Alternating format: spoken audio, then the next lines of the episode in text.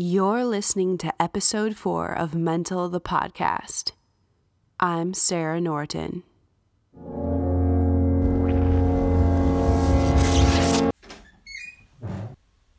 I'm standing in the hall in front of my linen closet.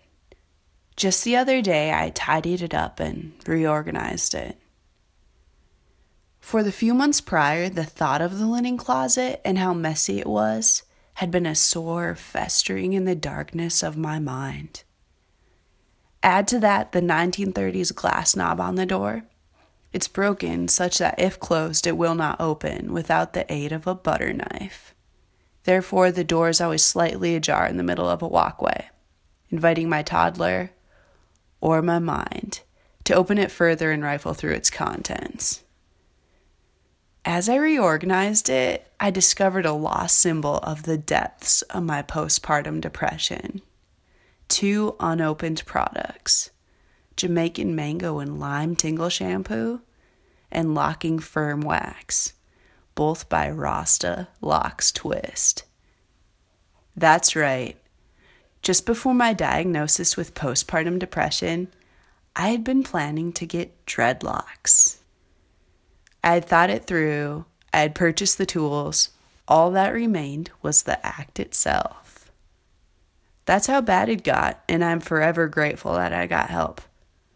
We fixed my mind. Now, we just have to fix that door.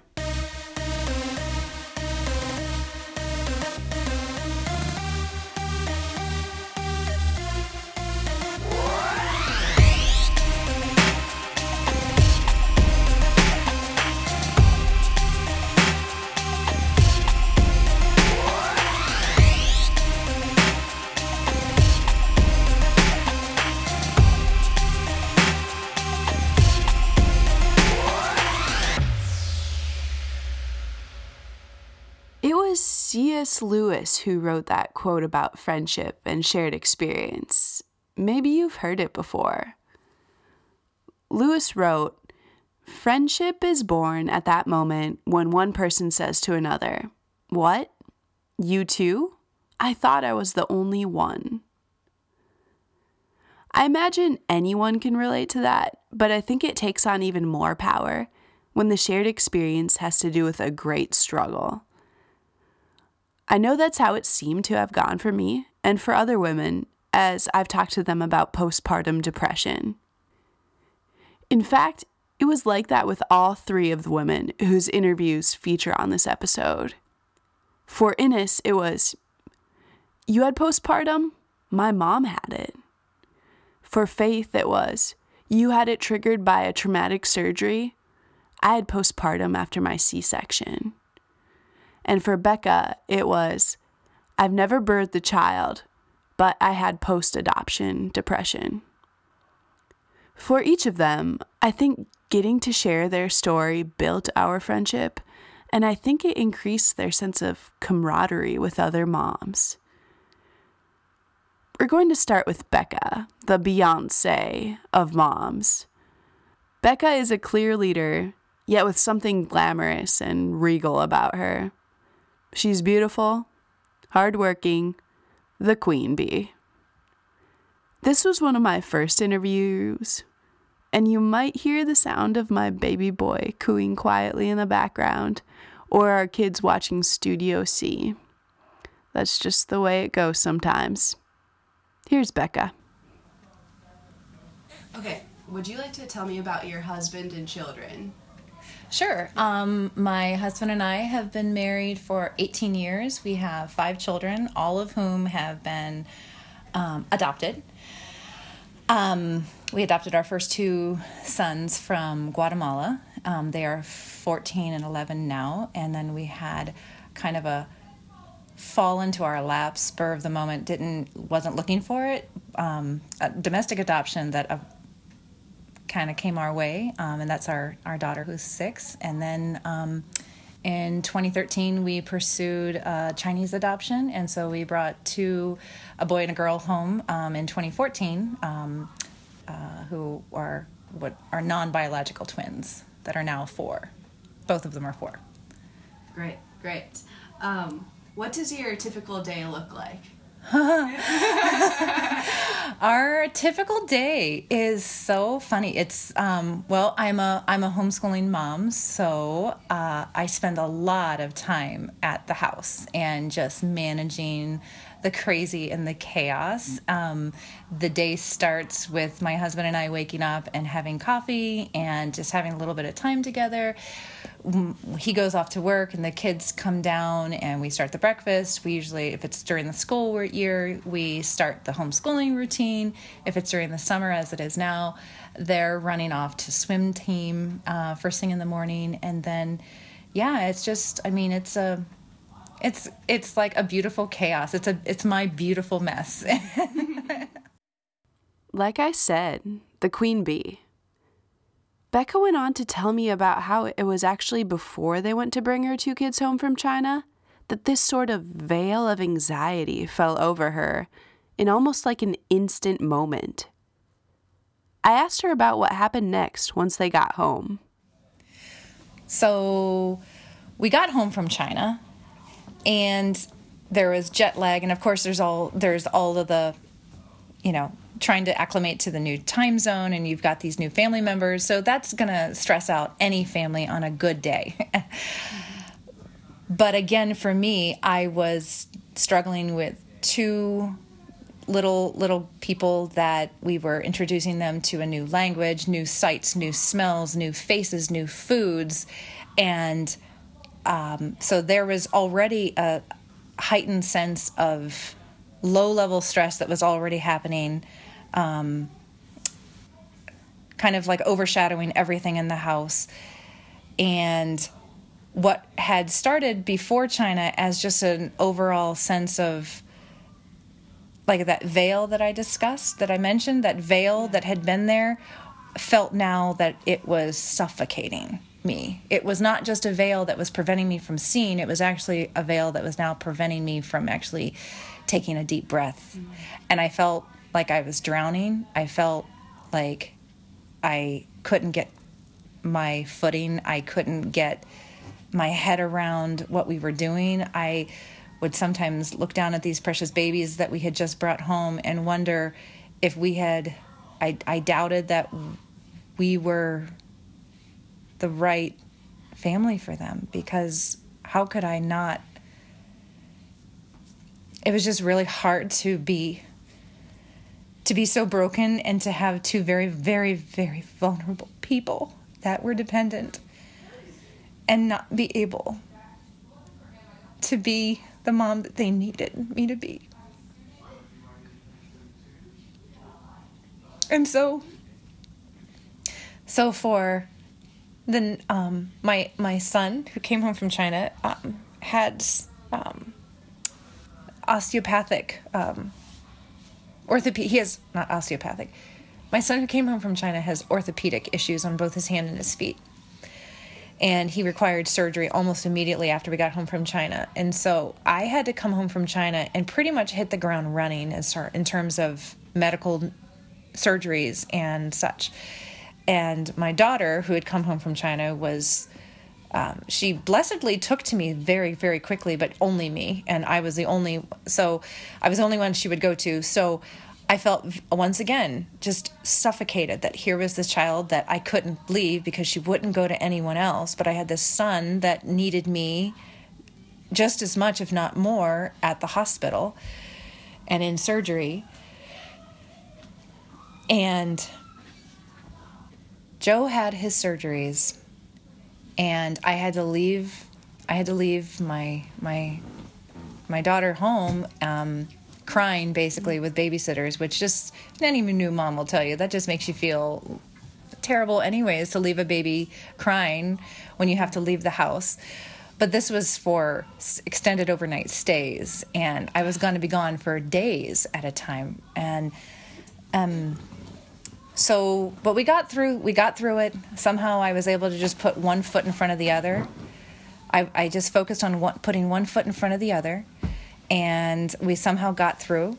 And it was about nine months after we got home that my husband finally looked at me and just said actually, that's not true. My husband had been observing me all of this time that we had been home from China, and he knew something was amiss. And he tried as much as he could to help, but he also had a full time job. Um, and he just kept asking. He's like, "What do you need? What can I do?" And he he hired a, a house cleaner to come in and help me with the housework. He we had meals brought to us for several weeks. We had um, help with the homeschooling but he he just kept saying what more can i do? What what more do you need? What can i do to get you back? He just would say what can i do to get you back? And it finally took after repeated attempts of him just trying to problem shoot of what more he could do for me on the home front from he I would I wasn't even making dinners anymore. He was coming home from work after a full day's work and was putting dinners together for me. He was putting kids to bed for me. He was taking on all of my duties. I had a house cleaner who was cleaning house for me. And finally, I think he just put two and two together and he said at, at one point he just told me he's like, "Annie, this is not this is this is beyond what you need help. You need more than what I can give. You need you need more than what a house cleaner can give. You need more than what a meal delivered to you can give. And he says, I really need you to go see someone. And so it just so happened that my my annual physical with my with my gynecologist was was well overdue and so I I scheduled an appointment with her and I happened to bring it up with her that and I and I was pretty frank with her and I told her I said I feel like I'm one phone call of bad news away from just totally breaking down and and making the newspapers if you get my drift. I just thought that I might not I might not keep it together if one more if I have one more stressor on my shoulders.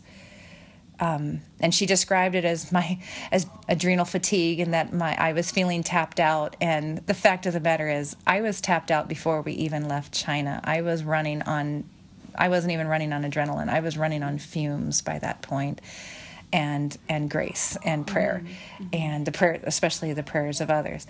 And and it took my husband forcing me to go to that appointment and my doctor knowing exactly what to do and prescribing um, a very low dose but highly effective anti anxiety drug uh, of Lexapro. I'm on the lowest dose, um, but considering how low, what a low point I was, I am a, I am shocked but so happy that such a low dose was able to turn my life around. Mm-hmm. And I noticed that she told me it was going to be about three weeks before I would notice a change, but I honestly, I honestly noticed a change within seven days, I think, of taking it. And awesome. it felt so good to be, to get my life back. I, I can't thank pharmaceuticals strongly enough. Yeah. I I am a firm believer in better living through pharmaceuticals. I'm going to interrupt the show to say that Mental the Podcast is proudly sponsored by Lexapro and Zoloft. Just kidding. It forever amazes me how medication for some people really gets their head out of the water so they can learn to swim again. I asked Becca how she was doing now. Was she back to normal? Back to normal is such a that's such a broad term. I mean, it's it's very relative. Um, I've never considered myself quote unquote normal, even on a good day. Yeah. Yeah. But but in terms of what I was accustomed to, um, I felt like that veil was lifted mm. almost immediately, and I was able to see more than just the step ahead. I I had been so accustomed for at that point it had been a, a, a solid year of feeling like I couldn't, I was fun, like I was fumbling in the dark.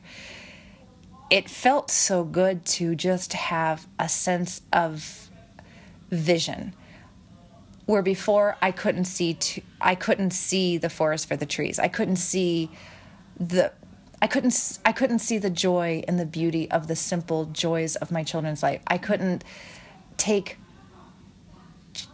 I couldn't take enjoyment in watching my little guys pick a dandelion and offer it up to me. I didn't see the joy in that. But when I was on medication, I felt like the medication gave me the ability to not it it it not only lifted that veil, but it gave me a sense of wonder back. It gave me those the ability to enjoy the simple pleasures of life. It gave me the ability to rejoice in the I've always marveled as a mom of being able to witness the world again through my children's eyes when they light up as a, a bird flies past our window and they just find sheer and utter joy.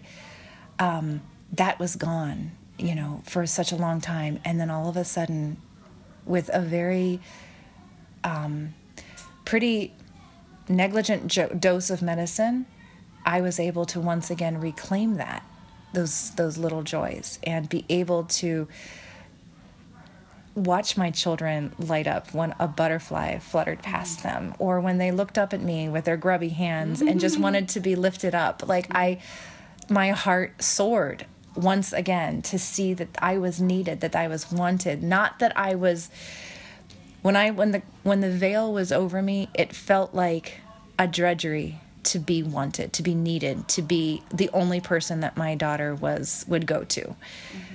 Um, it it just it it wasn't enjoyable at all. It felt like um, entrapment. It felt like imprisonment. But after the medication, it gave me back the joy that I had always known and loved about motherhood up until up until I had struggled. Wow. So I asked Becca how she responds then to other women she meets who may have a similar struggle. As soon as I hear that someone, as soon as I hear that someone has been or is struggling with depression or anxiety or just that sense of overwhelming, I actually have to check myself to make sure that I'm not overwhelming them when I rush over and say, I've been there.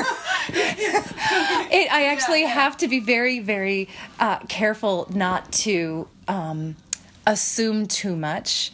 Nobody wants to have a crazy lady come up at them and hug them and tell them, I've been there. You can get help. I, you know, I'm a sister in this journey that you're on.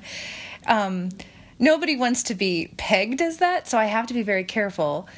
But when I do when I do suspect that somebody is struggling with depression or anxiety, especially um, especially women, um, but also men, but especially women, especially women who are who have young kids. Um, my reaction is is to um, make sure that they know that this is not normal for one that you don't have to just survive. There is a, you can thrive. There is a better path. You don't have to just, you don't have to just languish putting one foot in front of the other for years on end until your kids are in high school or are off to college. But that there is, that there is hope, that there is healing. So when I when I when I first find out that somebody when I first discover that somebody is struggling, my my inclination is to run up to them and put my arms around them and tell them, I've been there. I've been on the other side though too. Let me help you get to that other side. I don't want to see other women, other moms, other people um, spiral to a point of no return because there is so much help out there available and there is no shame, there is no dishonor in feeling the feelings that you're experiencing. It's okay. It's, I don't want to say it's normal, but it's, some of these feelings, though, are normal. Some of these are natural reactions to stressors, good stressors and bad stressors but that they don't have to let them conquer them. that, that they don't have to let these feelings, these thoughts, these mental meanderings or mental gymnastics, as my husband used to call them, conquer them to the point where they can't function, that there's help. One of my last questions for Becca was just for her to talk a little more about the concept of post adoption depression specifically. I don't know that there is a I don't know that there is an actual diagnosis of post adoption depression or post adoption um, anxiety the way that there is for postpartum depression and anxiety. Um, however, I have traveled in the adoption circles for many years and have met many moms who have manifested the very same symptoms that I see in postpartum depression and anxiety. So I'm not sure what exactly how exactly it differs because certainly with postpartum depression and anxiety there is certainly a hormonal element that perhaps triggers um, whether it's an imbalance or just body changes and suddenly you have this beautiful soul that you've nurtured in your womb and now it's outside of your womb and you're coming to terms with your baby growing up that and that's not something that adoptive moms have but but um adoptive moms have their own birth experience and sometimes traumatic birth experiences with their kids depending on the trauma involved with their individual children. Um, some kids come to families through adoption after significant trauma um, and lots of brokenness. And let's face it, adoption is um, only happens because of trauma. There is no good, there is no really good reason for adoption without, you can't have adoption without some sort of sorrow and trauma. Um, it's usually happy for the for the adoptive family for for sure, um, but those children and the, certainly the birth families carry trauma for years, and so in terms of in terms of why it happens, I'm not sure why because I'm that's that's that's above my pay grade to to be able to address why that happens. But I can tell you that from talk from my from my own experience and from other moms that I've talked to who have adopted, I think a lot of it comes from uh, perhaps uh, empathizing with your kid's brokenness in a way that you, when you really think about it, you know, two of my kids were left on a roadside when they were days old. And I don't know how anyone could hear that and not be affected by it. But then to be that to be that person to grow up and to know that I mean that's just that's just something that nobody should ever have to encounter in their life. And I think there's an element of you you kind of end up espousing some of your children's own trauma. You take it upon yourself because they're so little and they're so vulnerable and you just want to make things right for them and you end up i think maybe by default just taking on some of that trauma and that brokenness onto yourself without perhaps without even realizing you're doing it. Becca brought up some really interesting points. Of course there is a specific hormonal shift for a woman who has just birthed a baby but there's a lots of hormonal flux for any mother going on, as well as an added stress and strain and sleeplessness, and like Becca said, often trauma. I just had a normal final question for her. What would you want to say to encourage other moms? You know, brokenness is part of the human condition, and we're not meant to be perfect. We're never going to be perfect until we are we are safely on the other side of um, of eternal life and that it's not something and that depression the other thing i would say is that depression anxiety is not something to be ashamed of. It happens to people in the same way that car accidents happen to people. You don't look for it. You don't want it to happen but you certainly want to get the help when you're when you're bleeding out on the road um, there's no sense of denying the fact that when you're you're you're a bleeding mangled mess on the side of the road that you need help. And that mm. depression and anxiety is really no different. It's not something to be ashamed of. It's not something to um, blame anyone for or blame yourself for. It just happens. And to get help when a, when someone offers the help suggests the help to not be offended if someone suggests makes that suggestion to them. I wish someone had reached out to me when I was when I was struggling and had just been real and honest with me and said this you're going to be okay, but you need to take some action before you'll be okay and that action is not scary. It's the act the act mm-hmm. that action of counseling or medication or mm-hmm. whatever is mm-hmm. whatever is prescribed is not um, it's not scary. It's actually some of the easiest things i've ever done in my life yeah. is to is to seek the help that i needed um, that i needed to to overcome this. And that and that honestly getting your life back after depression anxiety is I, I, I wish I could ex- I wish I could bottle it up. I wish I could express it. I wish I could tell in words what it's like to have gone from a choking, suffocating, veiled shell of a life. I felt like I was a shell. On the outside, I looked fine, but on the inside, I just felt nothing. I was just numb. And to experience getting that getting getting filled up again from the inside out. It just it was just so grace filled so i mean medicinal sounds lame but it's just it just felt it just felt miraculous to get my life back from from the inside out.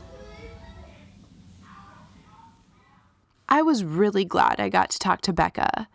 It felt like we had been scaling the same rock wall and just hadn't known it We'd been looking straight up or down, and suddenly our hands had touched on the same climbing hold. This is something that made me realize I should be more intentional with the moms around me and more aware that they might be struggling too with postpartum or with another struggle. It was that new awareness actually that led me to check in with my friend Faith when she was pregnant with her second. I checked in with her to see how she was doing and how it'd been for her after the birth of her first child, actually, and she wanted to talk. So I called her. I asked Faith to tell me just about her son's birth and if she could tell me what it was like. Yeah. Um so his birth was um very exciting. Um a lot went on before I went into labor, we were told that um, my son was breech or he was in the transverse position. Um, so a couple weeks before I went into labor, I was kind of doing everything I could to try and get him to turn to try and avoid a C-section. Um, I even like laid upside down on an ironing board, crazy stuff like that. very uncomfortable, but we tried. And he was stubborn and, and decided he wasn't going to move after all that either. Mm-hmm. um, so that was difficult. Wow. But uh, once we got to the hospital, um, I when I was checked in by the nurses and everything, um, I was checked, and by that time I was already five centimeters um, mm-hmm. But when the nurse checked me, she felt his foot right away. Um, mm-hmm. So they ended up calling the on-call doctor because they needed to um, rush me to an emergency C-section, and um, they almost had to just fully put me under for it because the doctor wasn't getting there in time and he was coming so quickly. Um, but thankfully, the doctor got there, so I could be conscious for it. But so I had a emergency C-section, and um, when my son came out, he wasn't he didn't cry for a while mm-hmm. and he wasn't um breathing right on his own. So they thought that they might have to take him to the NICU. Um so I didn't get to hold him right away. Um but thankfully the nurses decided that they would let my husband hold him and see if his breathing um, studied before taking him to the NICU. Um, so miraculously, when my husband held um, my son, he started breathing okay. So they didn't have to take him to the NICU. So I was happy wow. about that. Yeah. yeah. Um, I didn't even know that.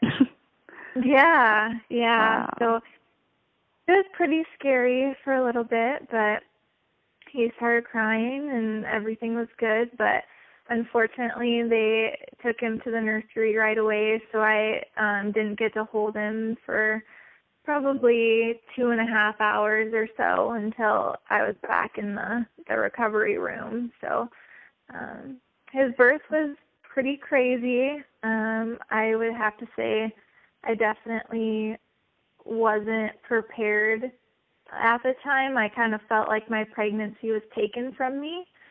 It just kind of felt like it was all over so quickly. I asked Faith next if she could tell me how she was doing emotionally then in the weeks and months after having her baby. Yeah, so emotionally, after I had Gabe, uh, when we were in the hospital, you know, I was doing really well and excited to have the new baby. Um, but at the same time, there's this big stigma about C-sections, I think. And mm-hmm. a lot of times, I think people look at C-sections as the easy way out or mm-hmm. um, the mom didn't really go through labor and all those types of things. And so a big part of me um, was really disappointed in myself for not being able to do it naturally um, mm-hmm. and kind of feeling like maybe I was betrayed a little bit by my body per se. Um, mm-hmm. So that was really difficult because even, you know, in your birthing classes, the whole really premise of the birthing class is you have to do anything you can not to have a C-section, and that's just kind of how everyone's feeling is, which is good. Um, and you know, if I didn't have to have one, I wouldn't have. But um, I think that made my emotions a lot different afterwards because, again, I couldn't, you know, lift a lot of things. I could hardly, you know, lift my son. Um, mm-hmm. And so that was that was really difficult to not be able to do everything that you would think you'd be able to do if you had um the child you know naturally so right that was really difficult uh to handle and i think it didn't necessarily hit me that i was feeling that way about having a c section until maybe mm-hmm. a few weeks after he was born um, yeah and I think it was hard too because my husband was so um excited about our new baby, which was wonderful, but it was our first one and I think sometimes it was forgotten that, you know, I was also in recovery too and um a lot of times everyone's all about the baby and they kind of forget about the mom and what she's going through. Um yeah. So that was that was a difficult time for me because I did just have a major surgery and sometimes yeah. I felt like that was forgotten. Yeah, yeah, totally. Wow, did it did, how long did you like feel like you were in recovery for? Um well, really I kind of had to just um suck it up a little bit after the yeah. first two weeks or so because yeah. um, we had just recently moved to Nevada and we didn't mm-hmm. have mm-hmm. really many family or friends here and so yeah. once my mom my mom came out for two weeks but once she mm-hmm. left I was just home with the baby so it was almost like I didn't even really get to recover because it was Yeah. you know I just had I just had to take care of the baby and um Mhm. so it didn't really matter necessarily how I was feeling because that's just what I had to do. Um, Mhm. so I I think what really really got me out of like my recovery or um all the emotions I was dealing with was Mhm. going going to work. Um, Oh wow. because I think up until that point, you know, I was it was just me and my son because I didn't have any friends in town either. So Mhm. really, what brought me out of things was finally, you know, being able to go to work and you know have that outside connection. I really related to how Faith felt like she had no time to recover. I felt the same way, but for me, I guess it was sort of split up. Because I had that initial experience after my son was born and my daughter was still a toddler, and I just felt so needed all the time. And then it was a couple months later when I had my appendectomy that even though I was given so much help practically, I felt like I had no space emotionally in which to recover. It's actually kind of crazy to think Faith had both those things at the same time. I asked her next had she received from her doctor any postpartum screenings at all? Um, the only screenings I had was my um two like postpartum um appointments after having my son. Um I just had each time they gave me a paper to fill out and.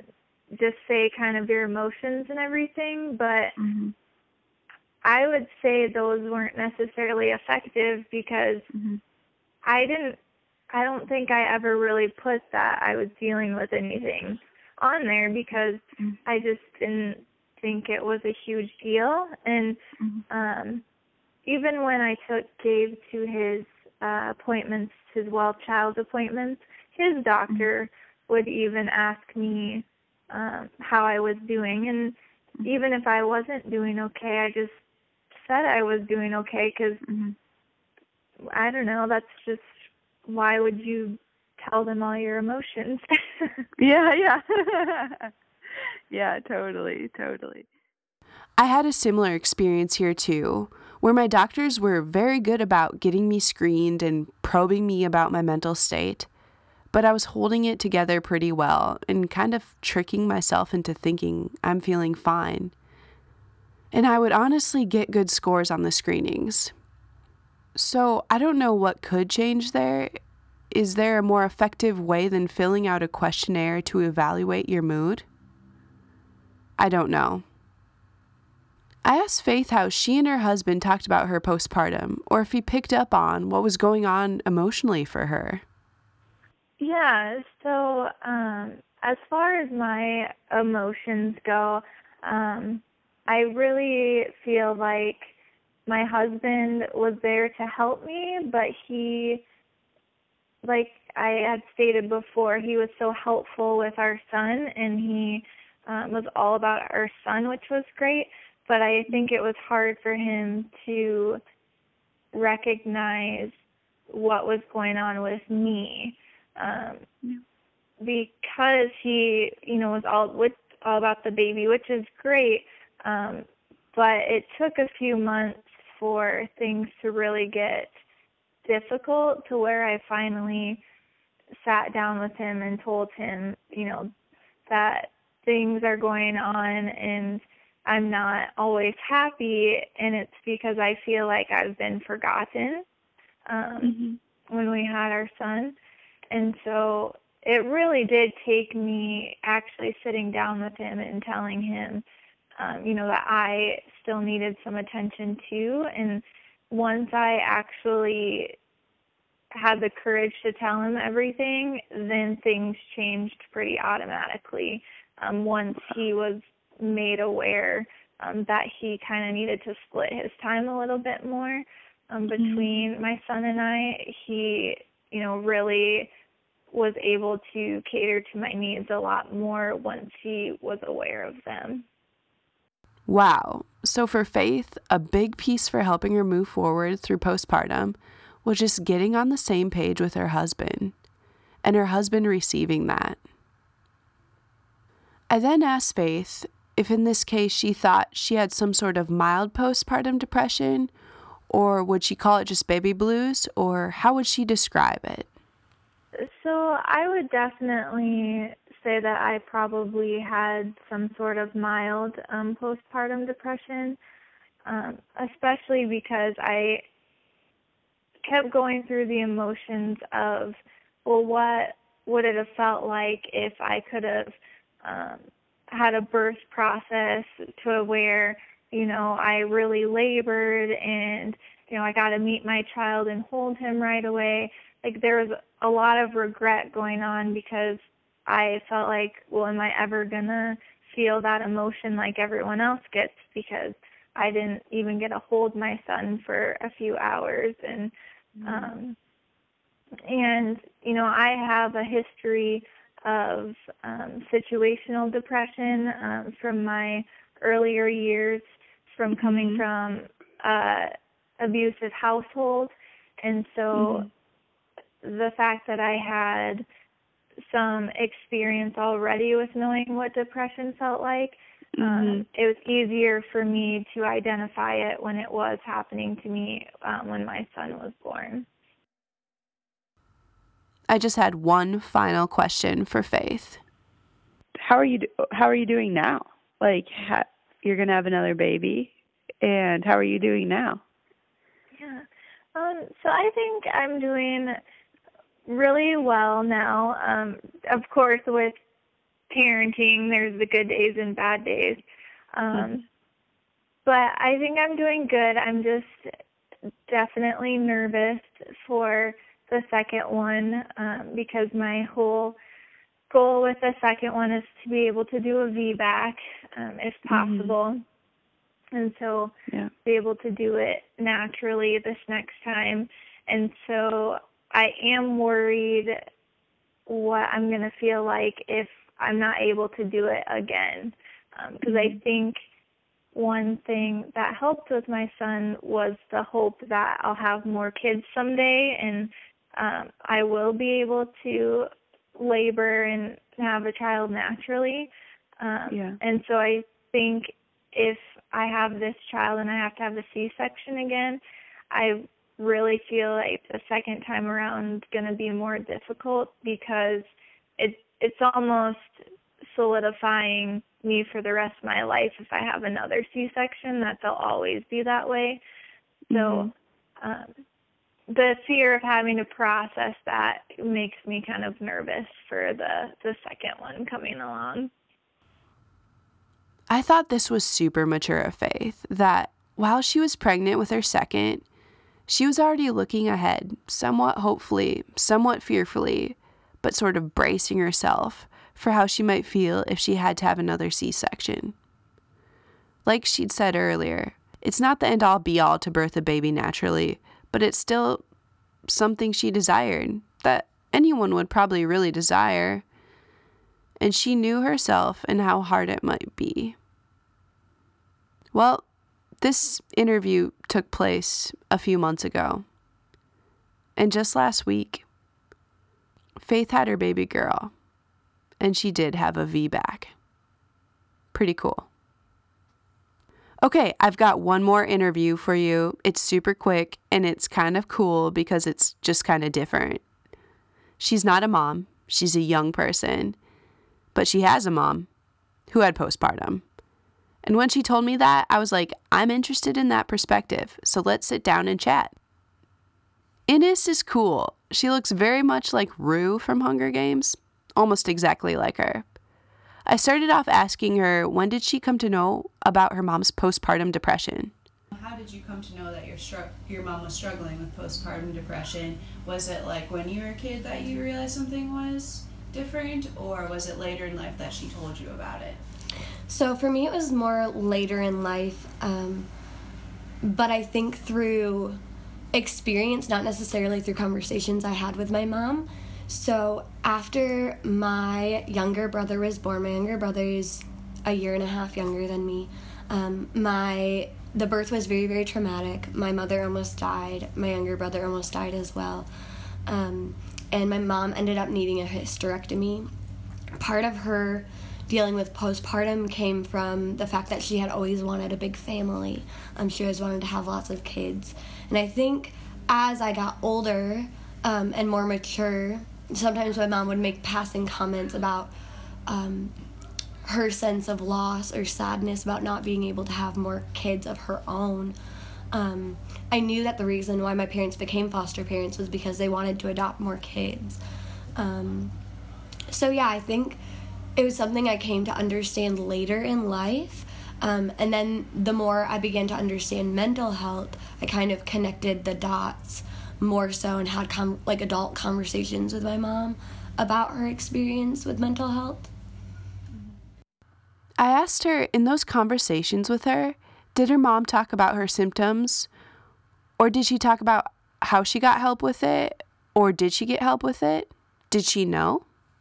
You know, I don't actually know the answer to that. I think that, um, I guess, just in my opinion, when my mom was going through postpartum depression and the sense of loss of a family that she wanted, there wasn't a ton of resources, or there wasn't a ton of resources that she knew about.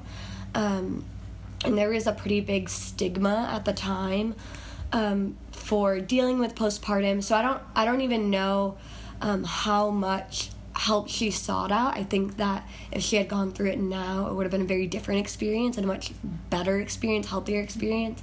I do know though that she had um, several close women friends um, and a sister who I think she shared with um, about what was going on. But I think that at the time there was just this real sense of shame about going through, um, yeah, going through postpartum depression, and yeah, it just wasn't really even well researched at the time.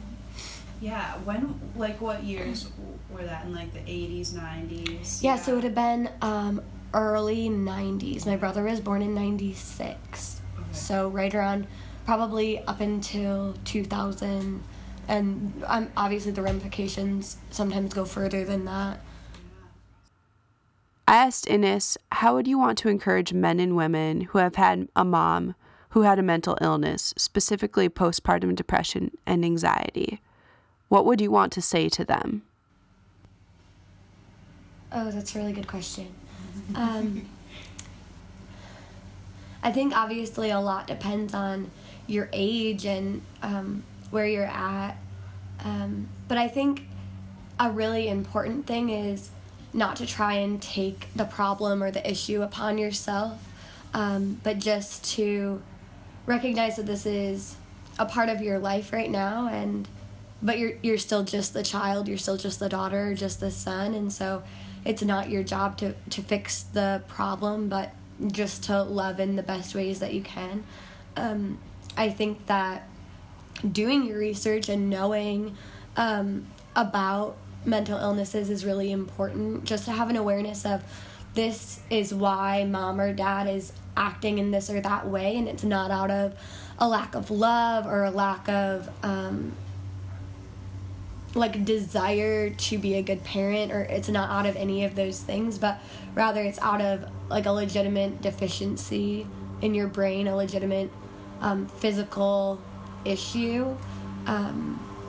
yeah so i think having that understanding um, paired with just like allowing yourself to be be compassionate towards that um, and yeah i mean it's definitely tough for sure i'd say How have you changed? I guess how have you changed through it? Do you do you feel like you've grown in, in a lot of ways? I mean, just your mom like telling you about it because you were quite young. Or are you like like three, Yeah. three to five? three to five yeah, Yeah, yeah, um even yeah i guess two to maybe two to six yeah. um, as I've gotten older, I've noticed the ways that, um, even more than postpartum depression, my mom's inability to have more of her own kids has carried through her adult life in a lot of different ways. And I also think the lack of resources and ability for her to get concrete help um, has just, as I've learned about mental health um, and had my own struggles and breakthroughs with my own mental health, I think just eh, it's helped me to understand my mom better. Um, and as I've begun to understand her better, I've just been able to be better friends with her, um, to communicate with her better, and just like understand where she's coming from more often. Um, yeah, I think it's also helped me in, um, I do a lot of ministry work, and it's helped me to understand those that I've worked with that have also experienced different mental illnesses. Um, help me to know how to love them and know where they're coming from. I knew Ines had mentioned she's involved in ministry. So, as a final question, I asked her what role, if any, did she think faith and prayer played into her mom's recovery from postpartum? Yeah, my mom is very faithful. I think that um, so this community I was talking about was a faith-based community, um, and I think I mean I think that was her only resource to help. Um, so their listening ears and encouragement were a huge part of my mom coming through postpartum depression, coming through this sense of loss, and um, she's continued to remain very faithful and has a, a daily prayer life. Um, and I think that that's always really allowed her to abandon even the most difficult situations um, to the Lord, to her Heavenly Father, and not to feel necessarily all the pressure of, I have to figure this out all on my own. Um, and faith offers a deeper purpose to our suffering. Even though I had only heard about Ines' mom's postpartum secondhand through her, this interview still really pierced me to the heart because I have a three year old daughter and I'm a mom who has had postpartum depression. And I wonder what she's going to say about me when she's 20 years old. How will she remember it? Mental illness can be so wounding, and it can take so much to fix relationships when they're broken. I'm so glad to have gotten help and to see my daughter and I's relationship so strong. But it really is that thought of how she'll look back on this time that keeps driving me more than just about anything. Talking to these women renewed in me the desire to make sure I keep getting the help I need, to keep going and seeking, keep getting in there and finding some answers. Because this postpartum affects not only me, not only my family, even, but the broader community. We're all involved and touched. So, I needed help from that community. I needed to talk to someone who knew a little bit more about where this comes from and how to heal. I'm an amateur. I needed to talk to an expert. But that is next time on Mental.